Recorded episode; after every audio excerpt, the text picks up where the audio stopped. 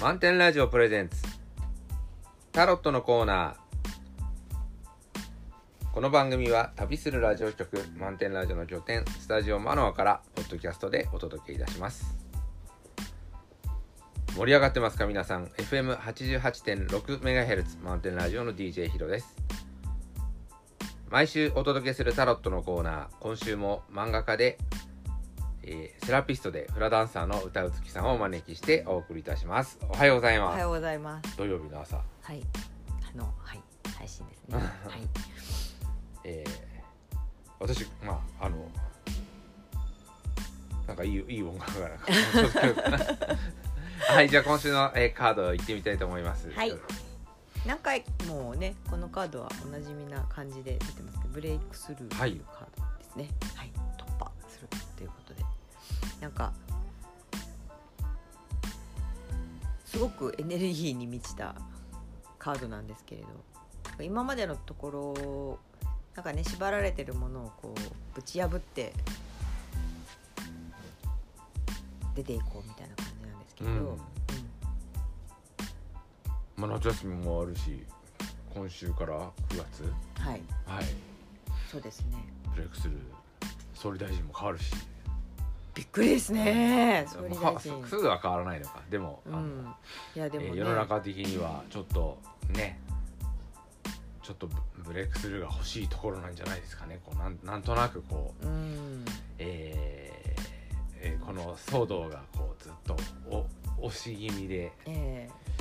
ななんとなくこう、うん我慢してたけどプツプツとこうこうしなきゃああしなきゃって言ってる割にはあんまり変わってない、え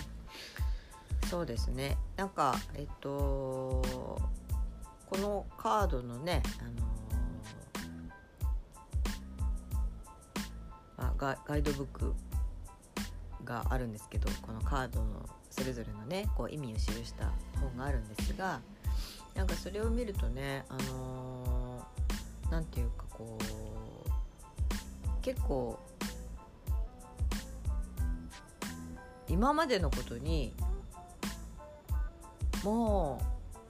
ううんざりみたいなもうたくさんって思ってることがもしあったらなんかそれに対してこう突破していくっ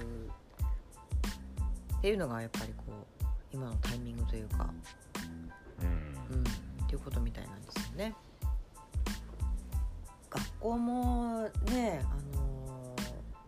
今までのやり方っていうのをやっぱもう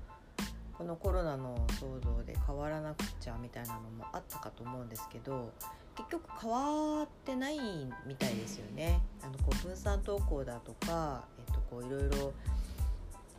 言われてましたしなんか一時期は9月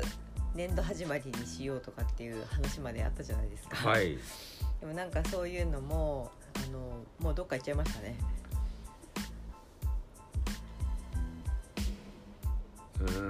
夏休みも短縮されてもう学校始まっちゃったし。その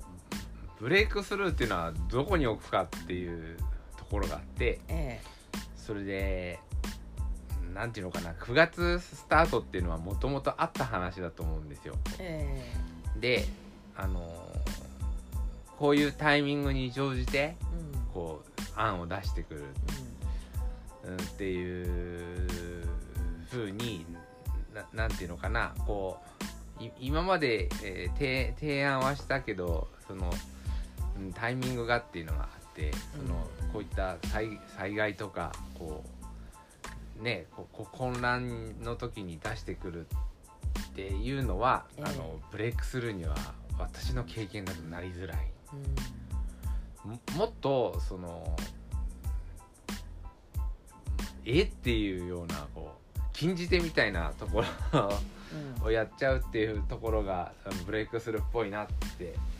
お思っちゃうんですけど、うん。うん、だからなんかこう今まで言ってたけどね通通らないからっていうようななんかこうこの機に乗じてっていうのはちょっと違うかああなるほど。なやっぱりうん。そういうのじゃないなと。だからオンラインもうん。同じようなものを感じていてえそういうことだったらもうこの際だからなんだろうなブレイクするってなんだろうな。うーん。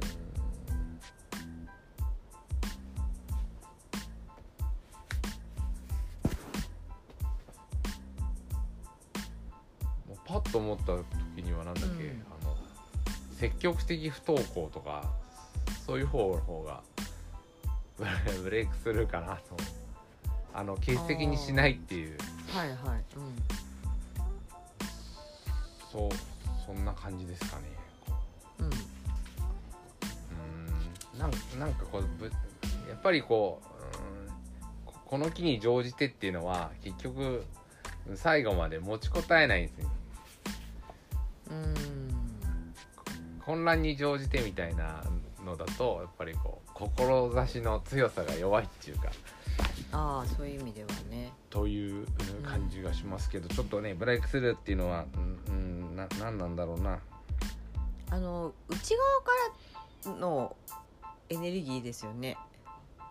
なんていうかこう混乱に乗じてっていうのは外側の状況に応じての変化だと思うんですけど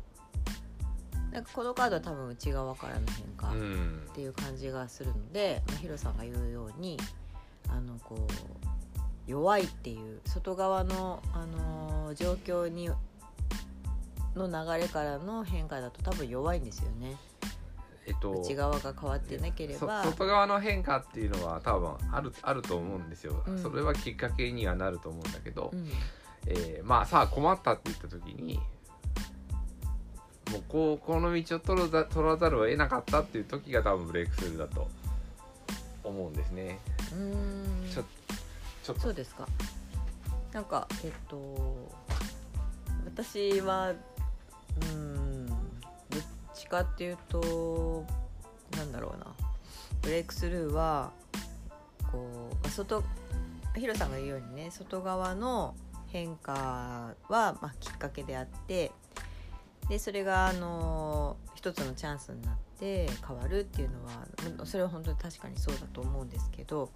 えっと、その時にあれですよねその自分の内側もあのなんだろうなえっとじゃあそれをこうチャンスに変えてっていう風なこう覚悟といいますかなんかそういうのにあの変えていくのがいいのかなというかそれがねあのだから自分の内側のを変えるということにはなると思うのでそっちになるのかなっていう感じはするんですよね。でこのカードを見ても、あのー内側からもう胸のところからこう光がね 放たれてこう周りがこう粉々にこう砕け散ってるというか周りっていうのかな、あの砕け散ったものがこう飛び散ってるっていうような感じなのでやっぱりその外側のねこう変化はあの繰り返しになりますがこうきっかけであってでそこに対してこう自分がそれをこうチャンスとね取ってこう自分の中からよしじゃあそれでこれをやってみようみたいな感じで覚悟をするみたいな覚悟を決めるというんですかね。自分の中の決意とか決断とかそんな感じなのかな、でそれがこう肝が据わった時にこの光が放たれるのかなというか。はい。なんかそんな感じでしょうかね。どうでしょそうそう思いうはい。ま す食べ食べてる。じゃあなんかそのためのアドバイスカード今回はですねえっ、とチェンジ変化というカードですね。でこれはあのなんていうかもうまマンダラみたいなあの形のえっ、と絵のカードです。で中心にねあのえっ、とこれなんだっけなこの前も出てたんだけどえっとあの勾玉白とね黒のこう勾玉をこうくっつけ合わせたようなえっ、とシンボル的なカードあシンボル的なねのマークなんですけどでこれが中心にあってえっ、とこう周りをねこうぐるぐるあの十二星座が回っていたりとか方角とか、えー、とそういうのがこう回っているカードなんですね。でこれはあの常にこう回り続けているもののようなんですけれどこれは何ていうかもう回転なので多分とてもこう安定してしまってる状態なんだろうなとは思うんですね。でもあのこれが安定してるということは常にこうそれが繰り返されているということになるわけでなんかあのこうこれにこう気づくっていうことが大事だというふうに言ってるカードのようです。でこれがあの一つのねパターンというものを作っていてこの繰り返しになってるよっていうことをあの自分たちが知るということが大事なようなんですね。でそれが分からないとあの結局こうどこをどう崩していったらいいかというかあのやったらいいかっていうのがこう分からないのでまずはこう自分たちがこうそのパターンをあの繰り返しているということに気づきましょうっていうことのようです。でもあのそのカウンセリングしててもね確かにそうなんですよ。こういつもなんかこう同じことになっちゃうっていうのをやっぱりこう繰り返して悩んであの相談に来られる方とても多いんですけどでまあ自分もねあのそういうところはあってこうあなんかまた同じことになってるなっていうことがあるんですけれどもその細かく見ていくとやっぱこうちょっとした時の、あの起きた出来事に対しての自分の心の中の反応っていうのがあって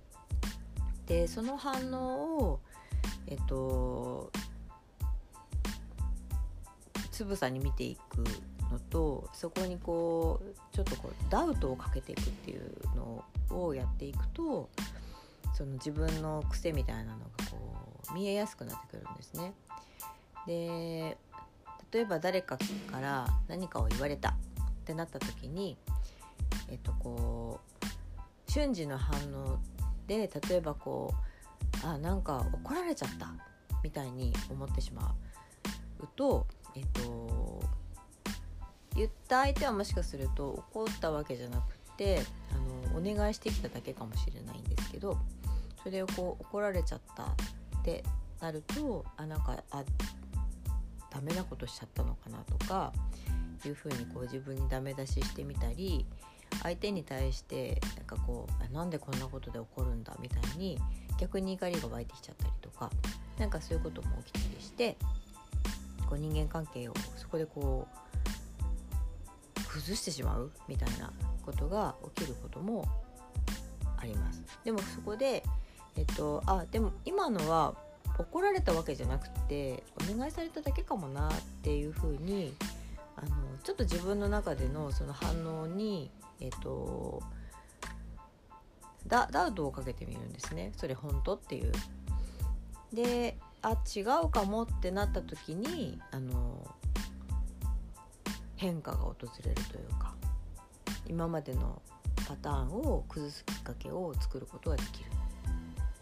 というのはあります。だからそういう意味でそのこのチェンジのカードはずっとこう同じパターンを繰り返しているっていうところをまあ表しているカードなんですけどそれにまず気づきましょうっていう。それに気づくことが変化をもたらす。きっかけになりますよっていうことようです。これはあの、うん。ちょっと今週私勉強してるのをお休みしまして、ええ。ー、夏休みですか？夏休みです。うん。で、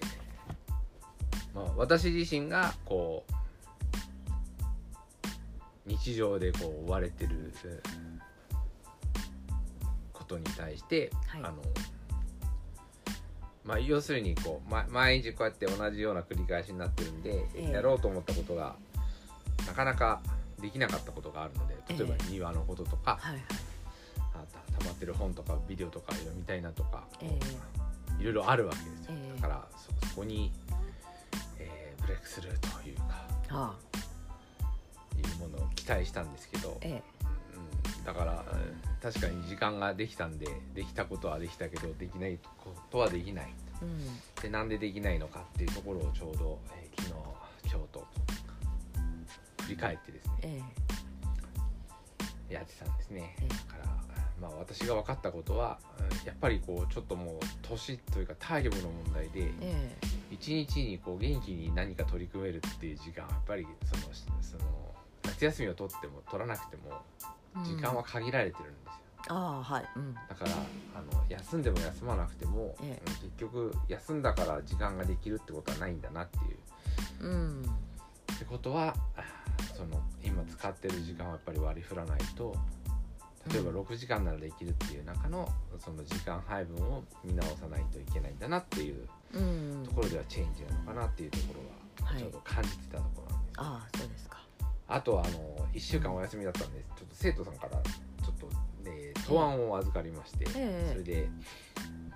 まあ、もうちょっとできるんじゃないかなとテストの点数で、うん。それで、えーまあ、お預かりしてコメントをして返すところは分かってるんですけど、ええ。えっと口頭で言ってもダメだろうなと思って。あ。どうしたらそのまあ自分のそれに気づいてだから大まかな予想は立ってるんですよ。だから預かったところで、えーまああこうだろうなっていううんことは言うんだけど多分響かない。うん。でそれをどういうふうにう訴えるかを今ちょっとこう考えていたんですけど、はい。要はあのテストの点がもうちょっとできるんじゃないかっていううんところになると、まあ、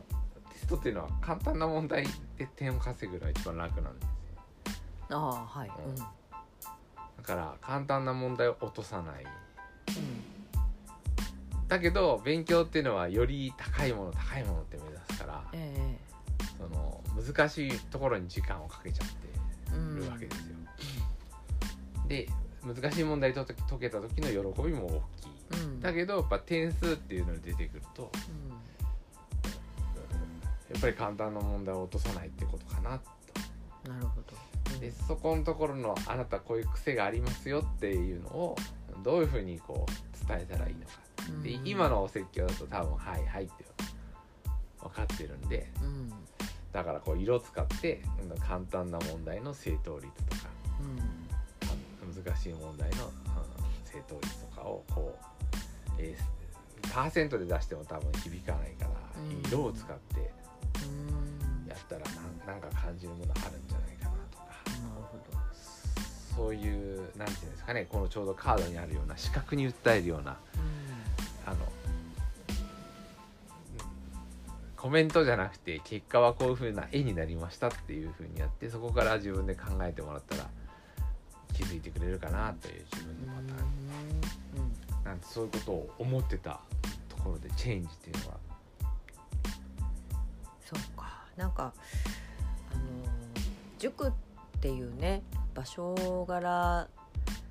なんかそのこうやっぱ成績を上げるとか点数を上げるとかっていうのが、まあ、ミッションになっちゃうっていうところがあるんだと思うんですけどえっとなんでしょうね。難しいことに取り組みたいっていう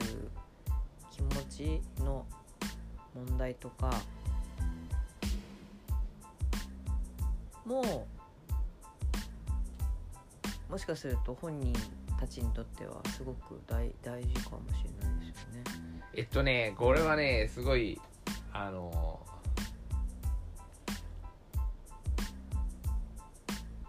決してここはちょっと面白いところで、ええ。時間っていうものがあるんですよ人間生き物って、えだからブレイクスルーを起こすのも時間に追われてるから起きるってことがあって。ええ。だからそうでないと、えうん。多分ブレイクスルーって起きないと思うんで。あラストランワンチャンスとかはい。何時までにっていうところの、うん。こう追い詰められ感がはいはい。違ったことやってみようっていうこう変化を起こす。でその成績を上げるっていうのもその別にどこに指標を持っていくかっていうところがあのの一つであってまたある時間の中でのこうなんていうのかなこうスコアみたいのをこう競ってるとこがあってだからそれをどうするっていう風になった時に多分こうもっと柔軟に考えられるんじゃないかとかうん。こういうところから考えたらいいんじゃないかとかっていうきっかけになるわけですよ、うん。だからスコア自体に意味はあんまりない。うんだからこう時間とかもうこれがラストだと思った時にこう人間が持ってるこううん考える力とか、新しいことやってみようとかこうそういうなんかこう、えー目覚めないめ黙ってると目覚めない感覚っていうのをこううん。引き出すっていうはいはいはい。それありますねそうしないと同じことを繰り返すんですね。うん。で多分人間はあの植物とかこう動物っていうのはやっぱり、えーその日生きられるかっていう状況で生きてるからだからタイミング逃さない。うん。からこう今は無理に花咲かせる時じゃないなと思ったらこうじっと待ってお日様出るまで待ってるしうんこっちがちゃんと、うん定期的にお水をあげられるようになってきてどんどんこう伸ばしてくるしうんだからこうすごくあ逃さないっていうのはそのえっと待つっていうことも含めてなんですね。うん、待つっていうか待つっていうか待ってるっていうか今だっていう時じゃないですかね、多分いまあおお花で言えばその花を咲かせるタイミングっていうのがあって、うん。その時にはじ一番こう種子を残していくっていういい状況っていうのを考えてると思うんですけど、だからそれがわりかし人間の社会ではなんか決められたルールで、えー要はだから生き物というのは天候とかなんかこうそういう自然の流れをよく見てるんですけど、ええ。ー人間だと9月1日とか4月1日とかっていう,、うん。こうあの当分に割り振られたスケジュールで動いていて、えうん。そうではない。あそうですね、うん。人間はなんかこう頭でこう考えてあの作り出したものの方に意識を向けているから体の感覚とかその自然の変化とかに意識を向けるというよりはどちらかというと思考の方に意識が向いていることが多いかもしれないんですよね。あのアイディアもその迫ってる方が、いいものが浮かぶとかありますんで、ええ。リリラックスする時と緊張をやる時とかこう自分でシチュエーションを変えて、うん。えーいうモードを作った方があいいいもんが生まれるのかなっていううん。気はしますけどね。まあそれを無理にブレイクスルームを起こさなくていいんだって言われればそうなのかもしれないけどで多分ブレイクスルーを起こさなくてのんびりやんなさいって言っても人間っていうのは何かをこう感じるとこがあって。うん。です。それだったらまあ普段からこうこう本当にブレイクスルーしなければならないっていうところまでこうえー、なんなんていうのかな。こう先延ばしと とか我慢とかするんじゃなくて絶えずなんか自分の,、うん、の能力をこううん。の能力って多分うちに秘めたら何かやりたいって気持ちがあると思うんだけどそこのところ大事にしていくとやっぱり何かあるんじゃないかと思う思うんですよ。まあちょっと私人人のことは分かんないけど自分の中ではこうしたいああしたいと思ってることを一つ一つこう良くしていくことが日々の生活によくいいわけであって、まああと10年後にそれやろうって思ってるとやっぱり気持ち持たないんでね、うん。うん不満ばっか固まっちゃう気がするんで。うん。その時々で、えーベストな方法を、えー探っていく方がいいのかなと。いう、まあだから、うんまあ、成績っていうかスコアを上げていくっていうのは一つだと思うんですよ。で上がれば、うん、気持ちも追い込まれることないし、うん、そもそも人と人との関わりの中でこう目標がないと人って実はあんまり強調できないんですね。あ強調してるっていうのであれば何かを疑った方がいいと思う。なな何か他に目的があるんじゃないかと。うんこうやってお互い相手の時間に乗っかってきているってことはなんか理由があるわけですから、うん。その時にやっぱり目標っていうのをこう、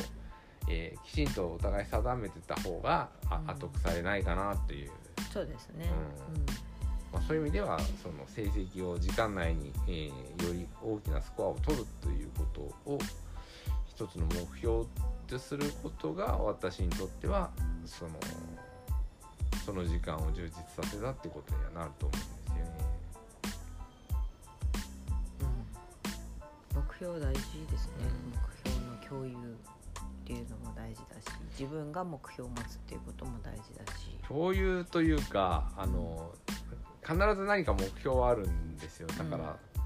えー私がこう思ってるけど相手がこう思ってるっていうことがこううん。不一致なのがよよよくない？あそうですよね。だからそれは多分フフラストレーションがたまる。うん、うん、進めていく中でねあの目標が違ってると意見が割れてでその意見が割れているのが何でかわからないっていうっていう風にな状況っちゃうからがね起きますからね。だからそういう意味ではさはっきりまあこれちょっとドライでそうそういうやり方あるのかとか思うかもししれないけどうんうーんといわゆる友達付き合いとは違う場にいるんだったらちょっと考えた方がうんいいと思いますね。うですねからこうそういうのも、うん、そういうのも含めてチェンジっていうか同じパターンになってないかっていうことをこううん、考えていくことじゃないですかね。そうですね。さてアロハウハネカードはナポーマコレ夜の虹っていうカードですね。まあこれはあのなんかえ縁起がいいカードというう、ん。今の奇跡奇跡的な。ブレイクスルーとチェンジがあってこれが出てる意味は？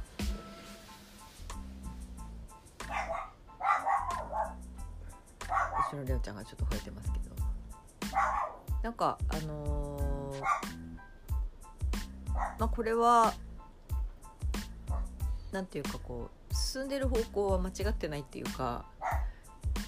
頑張ってきたよっていうことをこう先先祖ご先祖がこう祝福してくれてるっていうカードのようなんですね。このブレイクスルーとチェンジの意味がこうして、えー分かってるから祝福してくれるとうん、分かってるっていうのと多分これからそあのこれをやろうという覚悟があれば後押ししてくれるんじゃないですかねご先祖様がね。応援してくれるというか。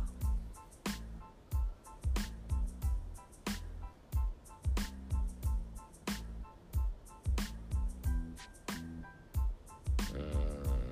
そういうことなんですかね夜の虹っていうもの自体はなんかとても珍しいものらしいですね。こう月明かり満月のねあの月明かりの中で、えっと、まあ、奇跡的に起きる虹がこの夜の虹っていうもののようなんですけれどこれが出るっていうのがその先祖からの祝福っていうことらしい。ブレイクスルーっていう言葉がこ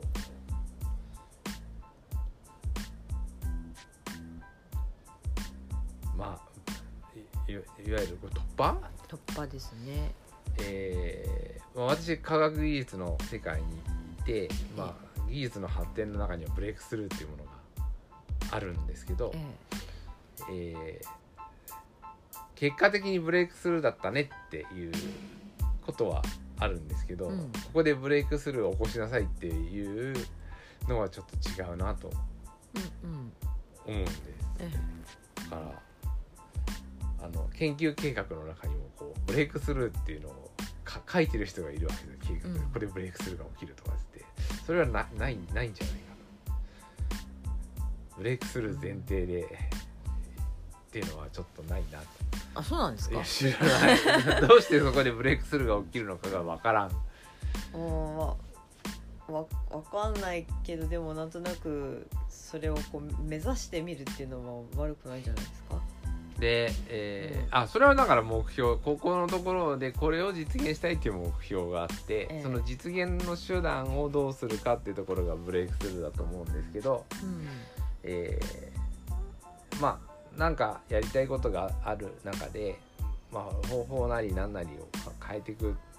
ところがあるんですが、え。えーじゃあそこで自分の経験で振り返るとそのまあ結果的に自分のやったことがブレイクスルーだって言言われることはあるんですけど、うん。俺やっぱりねあの何か新しいことがひらめいたっていうよりは、うん。いや素直にやってみたことが良かったんじゃないかなと。あなるほどね、うん。そのまあ例えば大学生の頃の大きなブレイクスルーっていうのは、えうんいいろんな条件でこの方向はこの方向はダメだとかこうだから右行っちゃダメ左行っちゃダメ上行っちゃダメ下行っちゃダメみたいな状況になるわけですよ。こう。ええ実験？実験でやっていくとこう、どっちにも動けないってさあ困ったってなった時に、えでもう一回やってみると右もダメ下もダメ上もダメってかになってな結局あどれもダメだってなって。さあどうなるかっていう、まあ、結局はこうじゃないかなって思ったところやっぱりそのダメだって言われてるけどうんうん。ここかなと思ってやっていくこと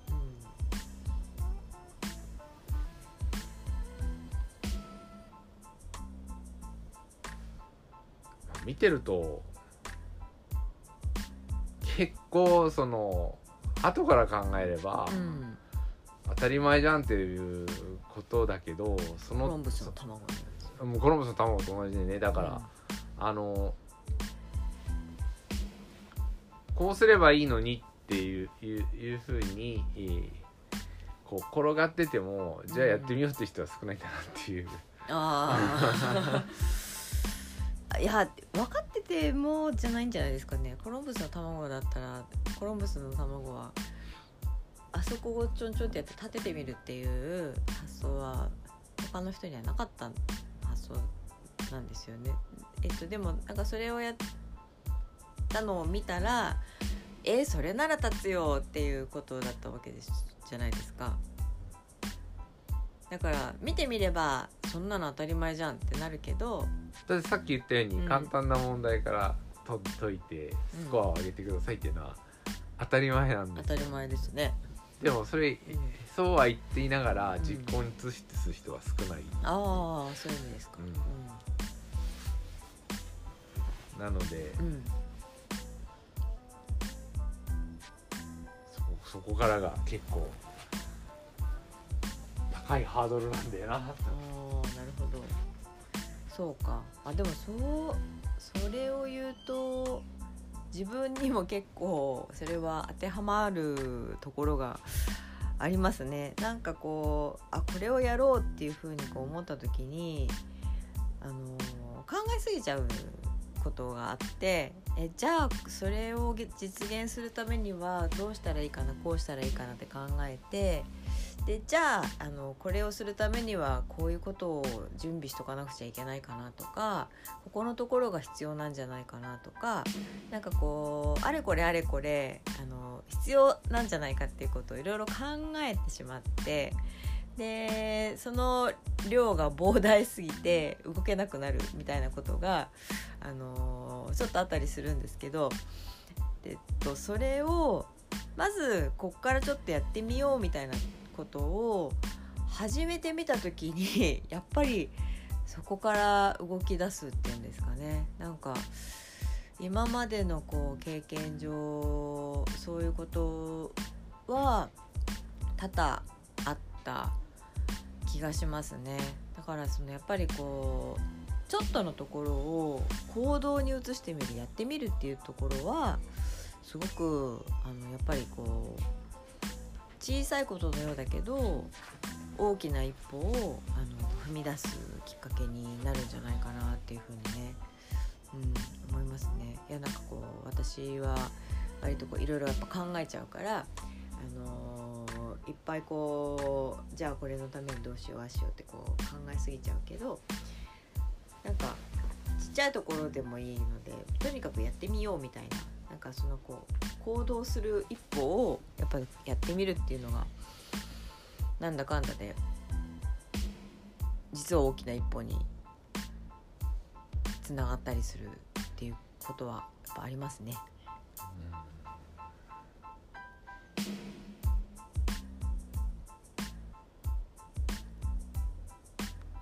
意外と単純なことなのかもしれないですね目の前にあるそれをとにかくやってみるっていうってみようかなって思ったことをとにかくちょっとまずは失敗を恐れずに結果を考えずにやってみるみたいまあそんな気がしますけどね。それが結構重要なのかもしれないですね。昨日もふと思ってたんですけど、ええ。私の大きな発明の中でえあ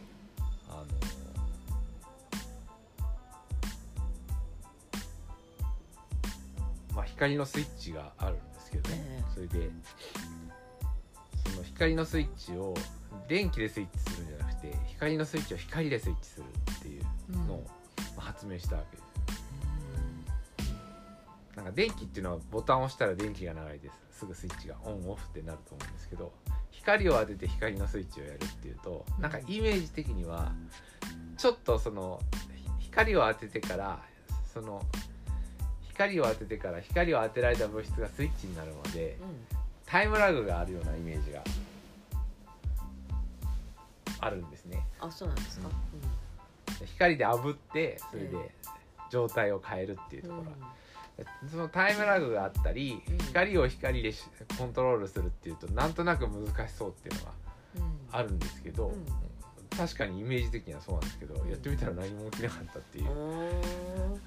それであのそんなことがええ。そうなんだ。へえ。なんかちょっとねその業界のこと業界のことっていうか研究のねことだからちょっと私にはそのイメージ自体があのそのこう遅れが生じるみたいなそのイメージ自体がちょっとわからないですけど、まあ、多分その業界に関わってる人たちの中でのこう一般的にこうじゃないかとささやかれるねあのまあて定説とは言わないかもしれないけどここのこれは無理なんじゃないかとかこれはちょっともう不可能に近いんじゃないかみたいに言われることってやっぱりあのありますよね。でそれがうんなんか不可能っていうふうにこう言われちゃうとそこってちょっと選択肢からもそもそも外してるみたいなことはあるかもしれないですね。これダメ。これは無理。不可能って言われた瞬間から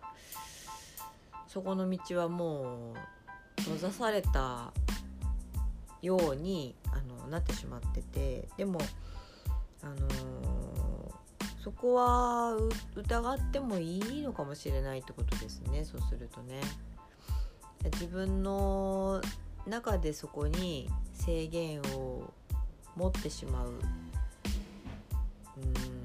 なんだろうな。えっと前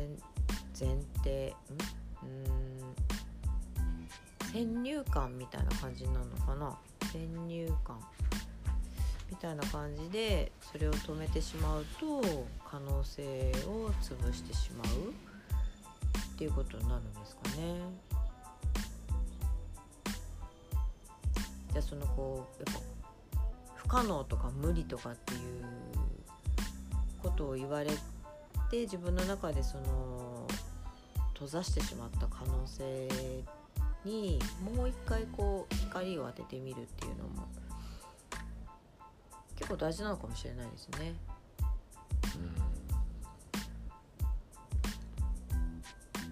そうね。ああとこうトータルでトータルのまとめになっちゃうかもしれないけどそのさっき言ったなんかお怒られてる、うん。何か、うん。何かこう言われたら、あはい、うん。怒られてるかもしれないって取っちゃうえっていうところがあるとしたら、うん。えっと多分私もそういうふうに受け取るっぽいところがあってええ。あのもうそういう習慣か癖みたいのはあると思うんですけど、えうん。だからこそ日頃からこう、あの良い関係を作っていくっていうか信頼関係を作っていくという、その、うん結局こう今までとやり方を変えなければ多分いけないっていうことは人生の中でその勉強もそうだしこうお仕事でもそうだしうん。こう生きていくうちに社会も変わってくるんで変わっていかなきゃならない時にそういろいろと指摘をしたりこううん。変えるっていうことを言っていかなきゃいけない時があるんですけど、えーそこのところでやっぱりこうしようと言えるようになるためにはぱり日頃からの人間関係というか、えうんそこは大事かなというそのこ困った時だけこう言葉をもらってその時変えればいいっていうほどえうん。あの都合がいいものではなない。うんそうですね。なのでさっき言った、うん、簡単な問題からやりやりなって言ったって多分やらない、じゃあ信頼関係をどうやって作るかっていううんいくつかのあれことがあると思うんだけど、うん。そのまあ一つには前にこの人の言うことを聞いてうまくいったっていうのが一番の信頼関係。あうん言葉やなんかでこう信頼してくれとか信頼してるよとかじゃなくてやっぱりこの人についていってうまくいったっていうことがああるを作れれば一番、あそうですね。うん。でも、うんそれができなかったらやっぱり日常の小さな積み重ねでそれこそ小さなうまくいったを積み重ねていくこともそうだし、逆にピンチになった時にもあの冷静に対応してくれたかったとかそういうのも信頼関係の積み重ねだしっていうとこかなと。それでそのちょっとしたことにチャレンジしてみたいと思うそのブレイクするっていうのもええ。日頃からこう失敗を大きく、うん抱え込みすぎないであちょっとやってみてダメだった。あこれダメだっていうだけでは話なわけだから。うんうんうんそうですね。うん、そんなねあ失敗したっていうふうに思うことじゃなくてそれもやっぱり小さなうんことをどう受け止めていくか。って、そんなの人間誰だってうん道間違えたり道間違えだったら大大げさだけどあの勘違いしたり忘れ物したりするのもあるんで道間違えるとなんていう、えーちょっと大きな意味捉えちゃうけどだから右行くとこ左行っちゃったとかそういうのは多々あることなんで。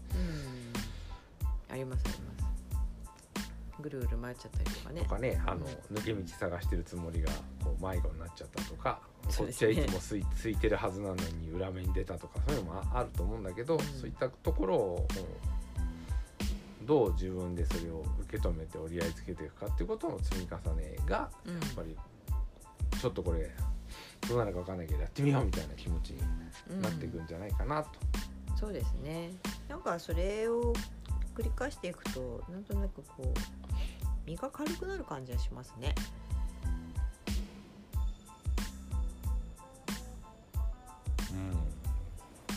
軽くなると思うけどねうんそれはいいですね。なんか身が軽くなるっていうこのうん私はラジオをやってたんですけど、ええ。そのいわゆるそのミニ FM っていうのは長距離飛ばせないんですよ。えあの電波の法律の関係で。で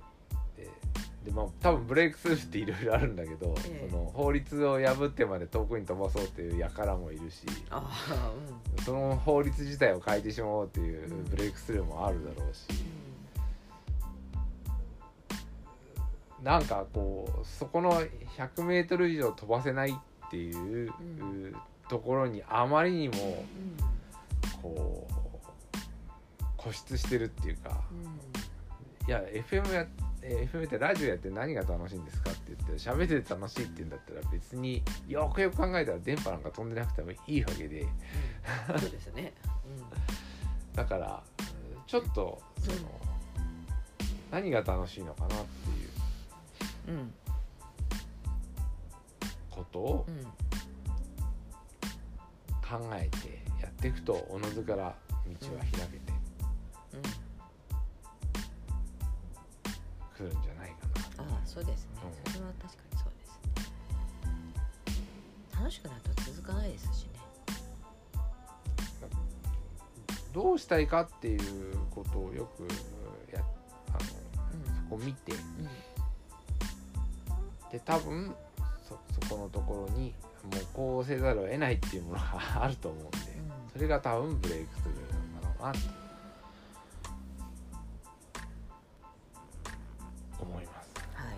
ちょっと今日は出たり入ったりちょっと大変だったんですけど大丈夫ですか？はいこれで終わりにしたいと思いますまた来週はいありがとうございました。はい